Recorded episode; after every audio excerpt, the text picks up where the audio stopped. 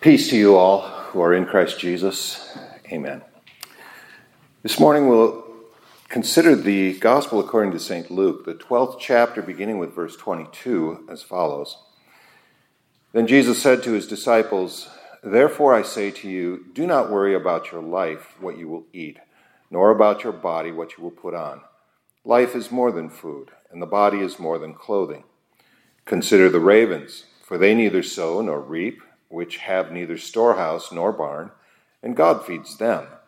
Of how much more value are you than the birds? And which of you by worrying can add one cubit to his stature? If you then are not able to do the least, why are you anxious for the rest? Consider the lilies, how they grow. They neither toil nor spin. And yet I say to you, even Solomon in all his glory was not arrayed as one of these.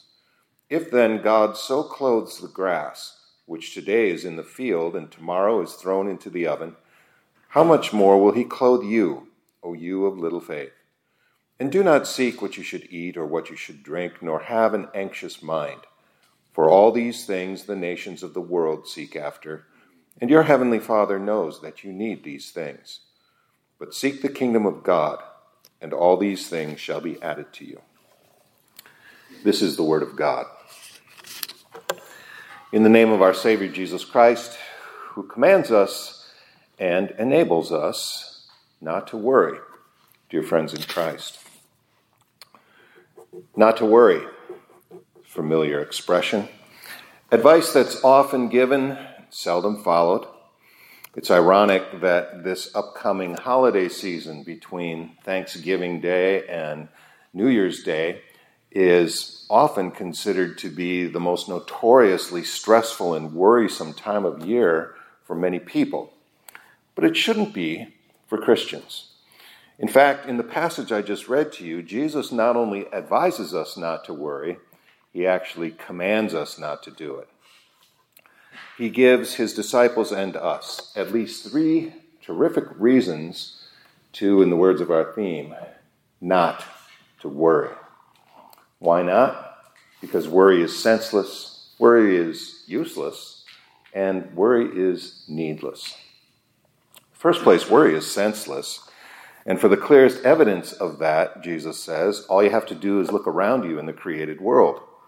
Consider the ravens, for they neither sow nor reap, which have neither storehouse nor barn, and God feeds them.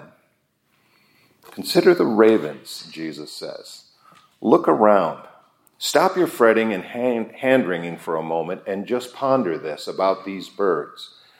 In Jewish thought, the ravens and crows and jackdaws, they were considered the lowest form of birds. They were seen as useless.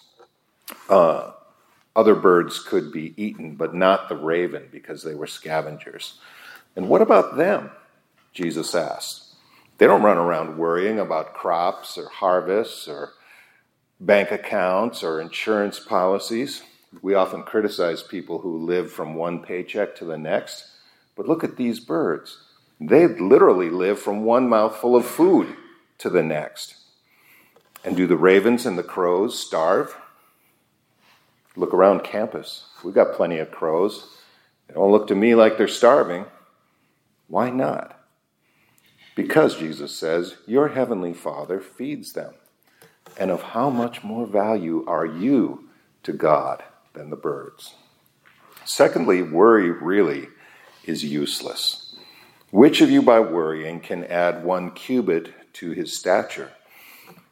Can you add six inches to your height by worrying about it? Can you add even the smallest amount of time to your lifespan by worrying? No, in fact, the opposite appears to be true. A few years ago, a medical study found that large amounts of stress and worry in a person's life can actually damage his DNA. Far from adding to a person's life, researchers found, worry and stress actually can take as much as four to eight years off the average person's lifespan. So worry is really worse than uh, worse than useless. It's counterproductive. In Christians, especially, worry often amounts to a lack of trust in God. Constant faithless worry, we have to admit, is a sin against God. It's failure to trust in God. We need to repent of that, seek God's forgiveness for it, and banish it from our lives. And that brings us to the main point of this passage. We've seen that worry is senseless and that worry is useless. But really, for a Christian, worry is needless. It's an even better reason not to worry. Jesus assures you that your Father knows that you need all these things. God is omniscient and almighty and full of love, especially for you, his dear child. What man is there among you who, if his son asks for bread, will give him a stone?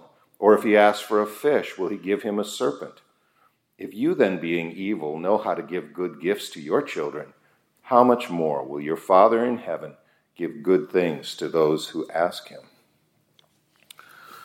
Next week, of course, we observe our day of national Thanksgiving, and it's a great opportunity for us to concentrate on all the wonderful gifts our Heavenly Father bestows on us. Material gifts, certainly, the warm and comfortable homes that we have to live in, um, the massive variety of fresh foods that God gives us to eat, and a myriad of luxuries that are so common now that we take them for granted. Even more, we thank God for the blessings of family and friends and loved ones and the fellowship of your fellow Christians here at Immanuel. But the greatest blessing, the one that truly casts out all worry and fear, is the gift of God's Son. Soon we'll be entering the season of Advent, the season when we once again invite the Christ child into our hearts by faith.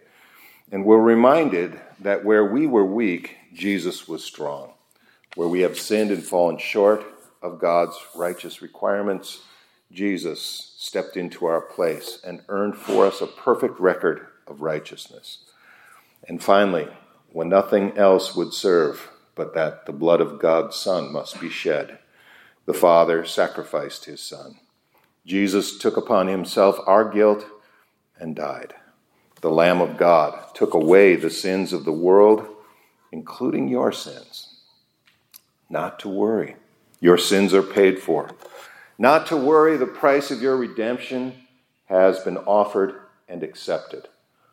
Not to worry, heaven now belongs to you on account of the blood and righteousness of Christ. Paul asks that question that needs no answer. What then shall we say to these things? If God is for us, who can be against us? He who did not spare his own son, but delivered him up for us all, how shall he not with him freely give us all things? Robert Jones Burdette was a famous American humorist who died in 1914. He once said, There are two days in the week about which and upon which I never worry two carefree days, sacred and free from fear and apprehension. One of these days is yesterday, and the other is tomorrow. My Christian friends, our God is the God of yesterday, today, and tomorrow. We can safely put our entire future into His hands. We can cheerfully follow His advice when He tells us not to worry. The evidence of nature tells us that worry is senseless. Our own human logic tells us that worry is useless. And finally, the Holy Scriptures promise us that with God as our Heavenly Father, all worry is entirely needless. May God grant to all of us this year a truly bountiful and worry free Thanksgiving. Amen. We'll conclude our worship this morning with stanzas 1 and 3 of hymn 36.